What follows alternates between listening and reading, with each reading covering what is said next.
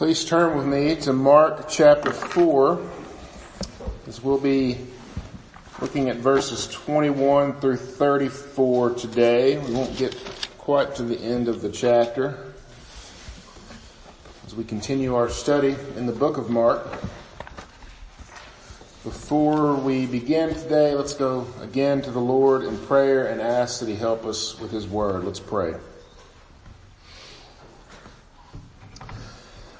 Father, as we come to you and as we open up our copies of your word and as we seek wisdom from it, Lord, we pray that you help us because at best we come with vision that is blurred by the cares of this world, the concerns for our loved ones, the concerns of our nation, and just everything else that's clouded we pray that our focus would be on you, that you would open our eyes and our ears, our hearts, that we might see and hear and understand and know who you are, that you would lead us to the truth, that you would convict our hearts of the sin that is there, that which continues to war against us as we seek to serve you.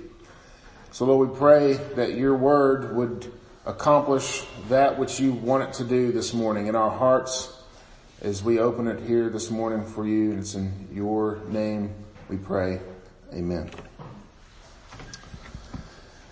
So as I read through this text this morning, it's continuing this idea of the kingdom of God in some different parables that Jesus is going to teach. It reminded me of a story in a larger story, a story we're all familiar with in the Harry Potter series. And you know, Harry is a, uh, he's the seeker on his house Quidditch team, and I'm gonna, if you don't know what that is, then you can just, you know, look it up or whatever. But he has to fly through the air and he's looking for this little thing called the snitch and it's this small little flying thing and he has to find it before the other team finds it and it's, you know, it's a whole game. And so the first snitch that he captures has some significance to him, but he doesn't really understand how significant it is until much later in the story when it comes back to him. And after some events, there's a message on the snitch that says, I open at the close. Like so much of what goes on in stories like this and others, there's everything kind of builds toward the end. And the things that didn't make sense early on really start to make a whole lot of sense at the end as more and more things are revealed to you. The snitch opens up at an appointed time and I won't tell you anything about that, but all of a sudden everything makes sense to us, the reader, to Harry, and to many others. This isn't uncommon at all in literature, especially in long series of books and those sorts of things where you have things that are revealed over the course of the story and honestly, you just kind of want to reread the whole thing because you're like, okay, now that I see everything, it'll all make more sense if I read it again. That's what ends up happening a lot of times. Wouldn't you know it, the Bible is arranged much in the same way. So much of the Old Testament, as we read through it, is this, this shadow, this, this thing that is veiled to us.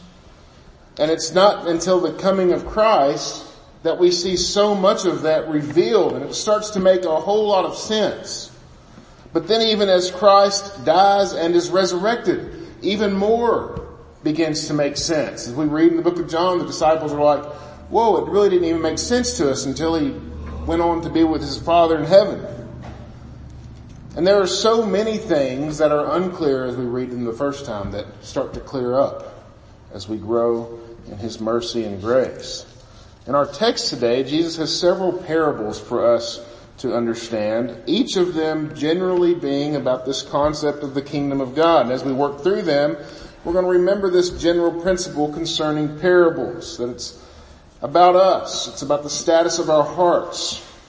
As we read and learn, we'll hope to gain understanding on how we might serve the Lord better.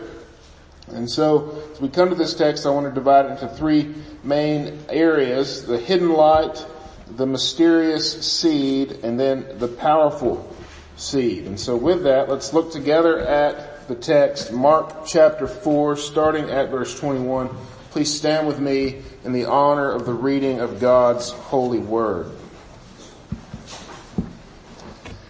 Mark chapter 4 verse 21. And he said to them, is a lamp brought in to be put under a basket or under a bed and not on a stand. For nothing is hidden except to be made manifest, nor is anything secret except to come to light.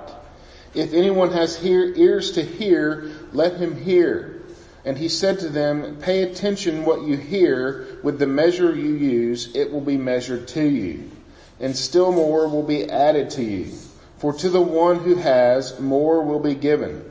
And from the one who has not, even what he has will be taken away. And he said, the kingdom of God is as if a man should scatter seed on the ground.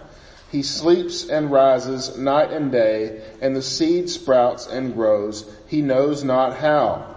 The earth produces by itself first the blade, then the ear, then the full grain in the ear. But when the grain is ripe, at once he puts in the sickle because the harvest has come. And he said, with what can we compare the kingdom of God? Or what parable shall we use for it? It is like a grain of a mustard seed, which when sown on the ground is the smallest of all seeds on the earth. Yet when it is sown, it grows up and becomes larger than all the garden plants and puts out large branches so that the birds of the air can make nest in its shade. With many such parables he spoke the word to them as they were able to hear it. He did not speak to them without a parable, but privately to his own disciples he explained everything. Amen. This is God's word. You may be seated. So just for a bit of context, remember, last week we look at, we looked at the parable of the sower where Jesus talked about all the different types of soil that were, were represented and they represented the hearts of mankind and how they received the message of the kingdom, which were those seeds that were being sown. We are sometimes that sower that is sowing those seeds. Sometimes then we are also the receiver of that seed and our hearts do with it, um, based on how we receive that, that word. But God is in the end the one that makes it grow. We see that in our passage today. Remember as we went through this, what is the focus of the parable?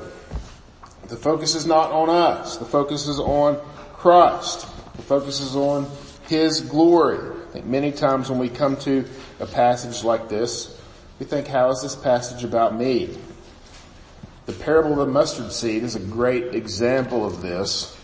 Many people use this parable as a barometer for their faith They'll think, well, I don't have good faith because, you know, I can't move mountains. There's that other passage about having the faith of a mustard seed. And if you could just have that kind of faith, you could say to the mountain, go into the sea and it would obey you. It's true that Jesus does tell us that, but the point of that is not about us. It's about how we are actually very incapable. And God alone is the one who makes those sorts of things possible.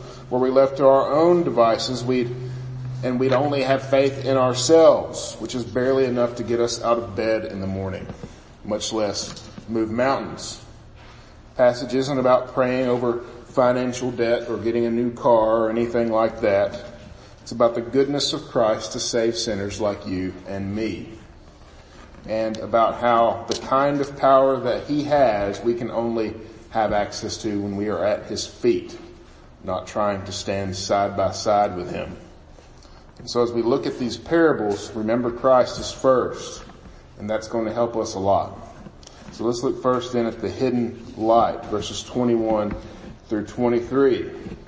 He said to them, as a lamp brought in, meaning like into a house, to be put under a basket or under a bed or on a stand so think about this. Think about the context, the historical context. It was dark, and when it got dark outside, that meant it got dark on the inside. You didn't walk over to the wall and flip a switch and turn the light on. That was still about 1800 plus years away. And so when it got dark outside, they had to get other things in order to light the house. They had to get a candle or something like that, and that's how they ate. That's how they read A lot of times they just went to sleep because, you know, there's not a whole lot else to be doing when it's dark in the house. You get the idea. So when Jesus says, why would you bring a light in and then cover it up? You kind of get the idea. It's, it, everyone's standing around like, yeah, nobody would do that. That's crazy. It completely defeats the purpose of that light coming into the house in the first place. In John chapter 1, we read about Jesus. In him was life. And the life was the light of man. The light shines in the darkness, and the darkness could not overcome it.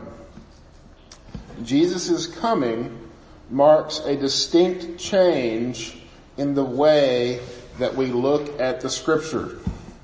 It reveals to us. It's like bringing that candle in to the dark room. All of a sudden you can see things that you didn't realize were there just a few seconds earlier.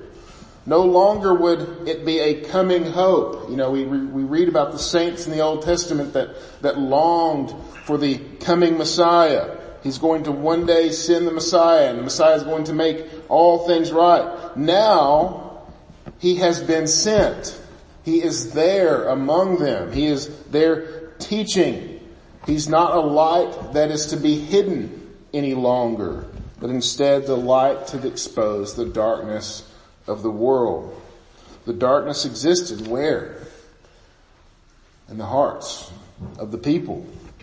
The effects of sin in the world. You can see it. It's very easy to see that in our own world today. Just turn on the news for two minutes at any point today. Darkness. Everything is chaos because of sin. Jesus coming then lifts the veil there is no more shadow where the light is bright. So Jesus coming to earth shines a light brightly, exposes that darkness, it uncovers the truth. But what did John 1 also say about his coming? Who did he come to? His own people. And what did they do to him? They did not accept him. They rejected him. Jesus kind of echoes this here. If anyone has ears to hear, let him hear. Meaning there's going to be some people that hear this and they still think that I'm talking about taking a candle inside a house. They don't see what I'm actually getting at, that this kingdom that I'm bringing has effects on the way that we see everything. He who has ears, let him hear. We saw this last week when Jesus talked about the parable or the word that is being sown and sometimes what happens to that word, most of the time I would say, the bird comes and just gets the seed and eats it. And that bird, Jesus tells us, is like Satan that comes and scoops up the seed. For others, they will hear that message and they'll be changed. And what they do with the word is very important. For the one who has, Jesus say, more, says, more will be given. Meaning the one who gets the message. If Jesus changes you so that you can receive the message, is that the end of your Christian experience? Just hearing the gospel for the first time? No. What you, for the one who is receives, much more will be given to them. But what about for the one who doesn't get it? What about for the one who hears the gospel and rejects it, and then hears the gospel again and rejects it? Is it getting easier for them to accept the gospel at that point? No. Jesus says for him who, who, who doesn't get it then, it's going to be even much harder for them to receive. Kind of reminds me of that seed that falls among the thorns. Could also be a nod to the, another parable that we'll learn about, the parable of the talents, where the servant is given something, what does he go and do with it? Instead of doing something with it, he just goes and buries it, thinking that his master will be pleased. Think about those that are listening here. Think about those that are standing around listening to Jesus teach this was it ever going to get any easier for them to believe the claims of Jesus Christ as Jesus is physically standing there among them? Never. What's going to happen in just a few pages? Jesus is going to be put on trial. It's not a real trial. He's going to be killed. His followers are going to be scattered. Is it going to be easy to follow Jesus then? No. At this point, it's the easiest for them to follow Jesus. They should do it. What about that for today? Is there ever going to be an easier time for us to believe, brothers and sisters in Christ? Or maybe you're sitting here and you don't believe. Is there ever going to be an easier time for you to believe? We're sitting here all freely this morning. We have our windows open, doors are wide open. Anyone could walk in here. We don't have to worry about anyone coming and shutting us down. We are free to meet. It is easy to read, hear, and understand. If it's that easy, then what are we doing with this message, brothers and sisters in Christ? What are you doing with this message if you're here and you don't believe? If you're waiting for a better time to commit to the kingdom of God, good luck. I don't think you're going to see it. For the one who has not, more will be taken away. If you're on the fence about Jesus right now, chances are you won't be for long, meaning you can't really stay on the fence. You either believe in Him and you're with Him or you don't and you're against Him. There's not really a third perspective on life. You either believe in Christ or you're against Him. Those, that's it. And so young people, I want you to hear this. Your world is changing rapidly. Now is the time to commit. And this is for you older people too, by the way. Your world is changing rapidly. Now is the time for you to consider the claims of Christ. Next, the mysterious seed. The first part leaves us a little bit concerned, right? Well, this next part of the parable I think gives us more hope. Look with me at verses 26 through 29. And he said, the kingdom of God is as if a man should scatter seed on the ground. I love this. It kind of takes us back to the parable of the sower, right? He sleeps and rises night and day, and the seed sprouts and grows. He knows not how. The earth produces by itself first the blade, then the ear, then the full grain in the ear. But when the grain is ripe, at once he puts in the sickle because the harvest has come. I mean, how many times have we put seeds in the ground just kind of hoping that they might come up and sometimes they do and sometimes they don't and you're like, I wonder what happened to those seeds and we really don't even know what happened to those seeds. Or the ones that did come up. Yesterday there was nothing there. Now there's like a three inch little plant. Can we explain that?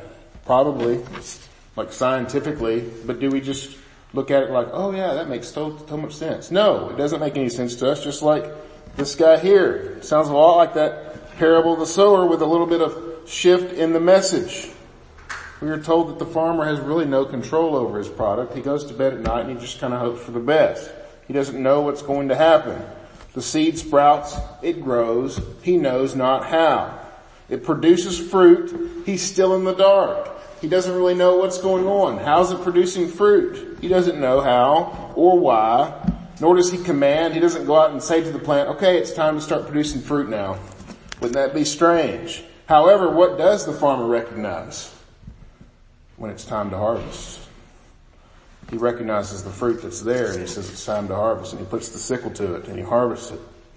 If the seed is still the message of the kingdom and the soil is still the hearts of the people, the plant represent, represents what happens as a result of that seed being sown, then what's going on here? Think about it as we sow seeds, as we preach this message. We go to bed at night. It grows. It doesn't. We know not how. So then who do we have to trust in? Is there one who knows how and why and when? Turn with me to Isaiah chapter 55. This is one of those verses that keeps me sane. As a pastor, as someone who has children, as someone who regularly talks with people about my faith and wonders what the results might be and thinks, man, I did a really bad job of talking to them about Jesus. Now they're going to go to hell. Well, I can read this and find comfort in that. Look with me at Isaiah 55 verses 10 and 11. For as the rain and the snow come down from heaven and do not return there, but water the earth, making it bring forth and sprout, giving seed to the sower and bread to the eater, so shall my word be that goes out from my mouth. It shall not return to me empty, but it shall accomplish that which I purpose and shall succeed in the thing for which I sent it. I read that and there is much comfort for me. You need to read that as someone who regularly tells people this message, as someone who wants to see their kids raised up under this message, as someone who has loved ones who you've talked about Jesus to and you're wondering, are they ever going to come around? Did I say something wrong? Is that why they don't believe? What does Jesus tell us here?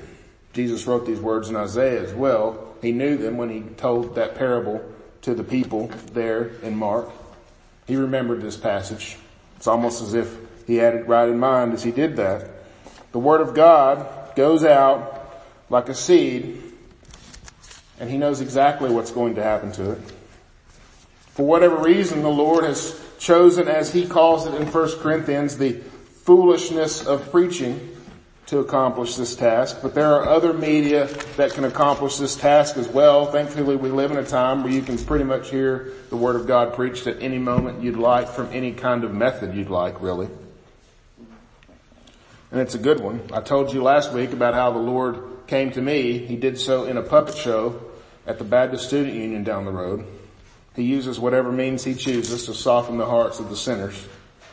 His word goes out and it does exactly what it's meant to accomplish.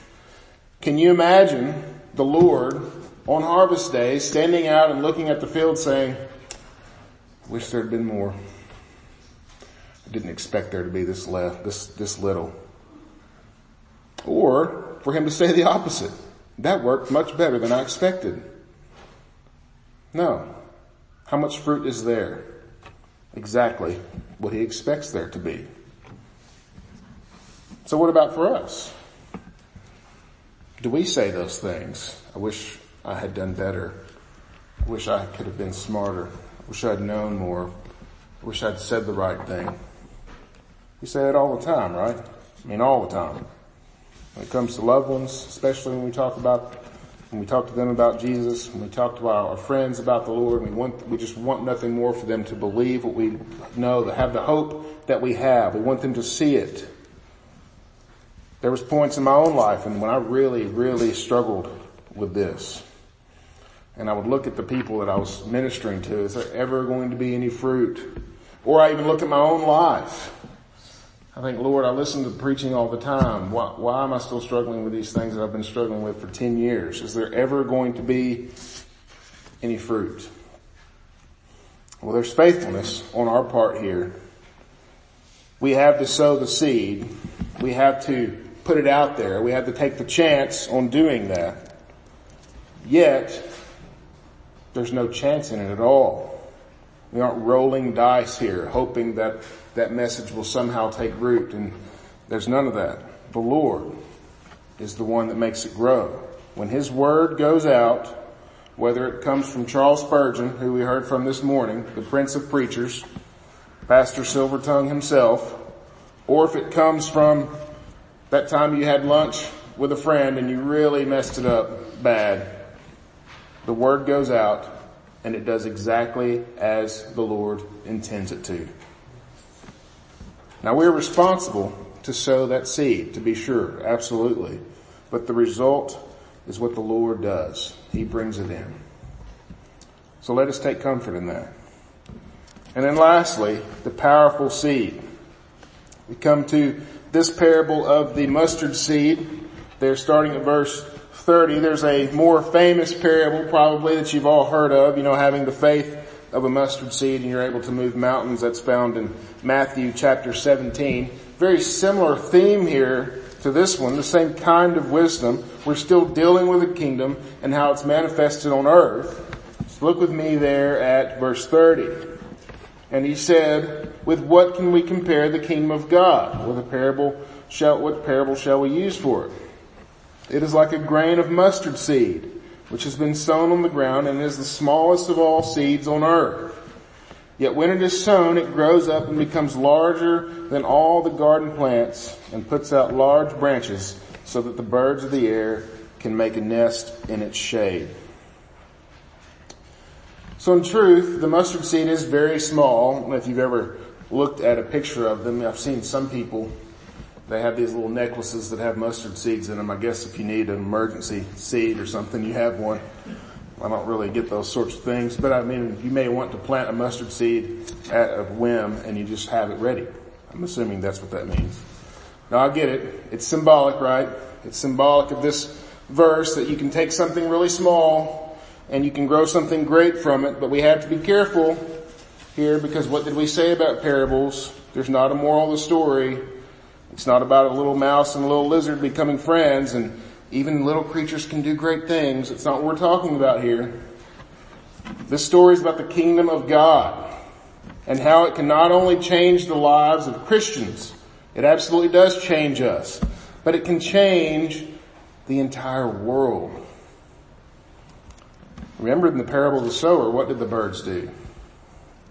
They came along and they picked up the seeds and they ate them. They were so small that the little birds could come by and just eat the seeds off the ground as they were thrown, representing Satan snatching them up, the cares of this world, Satan's tools that he uses to make sure that those seeds never take root. Now what are the birds doing? They're resting in the shade of this giant tree. That thing at which they could once eat, now they find rest in. The mustard seed starts less than two millimeters in diameter. That's really small, but it can grow to over 15 feet tall. Makes me think of those Christians huddled in the upper room in the days right after Jesus died. Or those days right after Jesus ascended into heaven they were all in the upper room and they were afraid. They didn't know. That tiny little contingent that called themselves followers of Christ. Yet the Spirit moved among them. The Word of God went out from them. And how many were added to their number? Did they trickle in a little at a time? Only the ones that weren't afraid? It was thousands that were added to their number. Think about that for a minute because we just, we just listed off the guys who Jesus picked for his, his team and it wasn't like the Charles Spurgeons of the world. It was like some fishermen and a tax collector. And yet from them, they would be a force that couldn't be stopped. And they would go out from Israel into Asia Minor, into all of Europe. The Roman government would see the threat and they would try to, they would try to wipe them out. But just a hundred years later, what would the Roman government be doing? Resting in her arms. The world has always benefited from the presence of the church. Sure, there have been times the church hasn't been perfect. In fact, a lot of times, because the church has people in it, and people are sinners. We mess up really badly. But for the most part, the church is the Lord's. And what the Lord intends to do, He does. And the church, the world has benefited because the church has been here. So let me be in, let this be an encouragement for you, especially in these difficult times. you read about churches that are struggling. If you read about churches in other parts of the world right now, in some parts of the world, they're not worried about the virus. They're worried about com- someone coming in and shooting the place up. You know, we think someone's going to come in and see that we might be doing church wrong. They're, they're worried about their lives when they get together and meet. And they read this and they see what is the Lord going to do with his kingdom? It's not going to stay that little mustard seed. He's going to grow it. And so as we read this, let us take comfort in the Lord, he will see his kingdom grow. Those who once tormented the church will find rest in it. And so in conclusion, What is at the middle? What is at the theme of each one of these? Whether it be lights or seeds, it is the faithfulness of the one who brings growth to his kingdom. The Lord doesn't need us to do his work, but we do as we're commanded. And so let us be a faith, people who are faithful to preach the kingdom of God. Kingdom of God is at hand. Repent and believe in the gospel that we would preach this word so that people might know that he is Lord and that he would be glorified. Let's go to him in prayer. Our Lord Jesus, as we come to you this morning again, we, we hear from your word and from it I see my own lack of faithfulness, my own fear and anxiety, my own need to be the one who grows the seed. Lord, help us to see you as faithful, to see you as able. You will grow your kingdom. You will be glorified even in spite of those who still struggle to understand that. And so Lord, we pray that you grow your kingdom here in Murray, Kentucky, and that your name be glorified. We pray this in Jesus' name. Amen.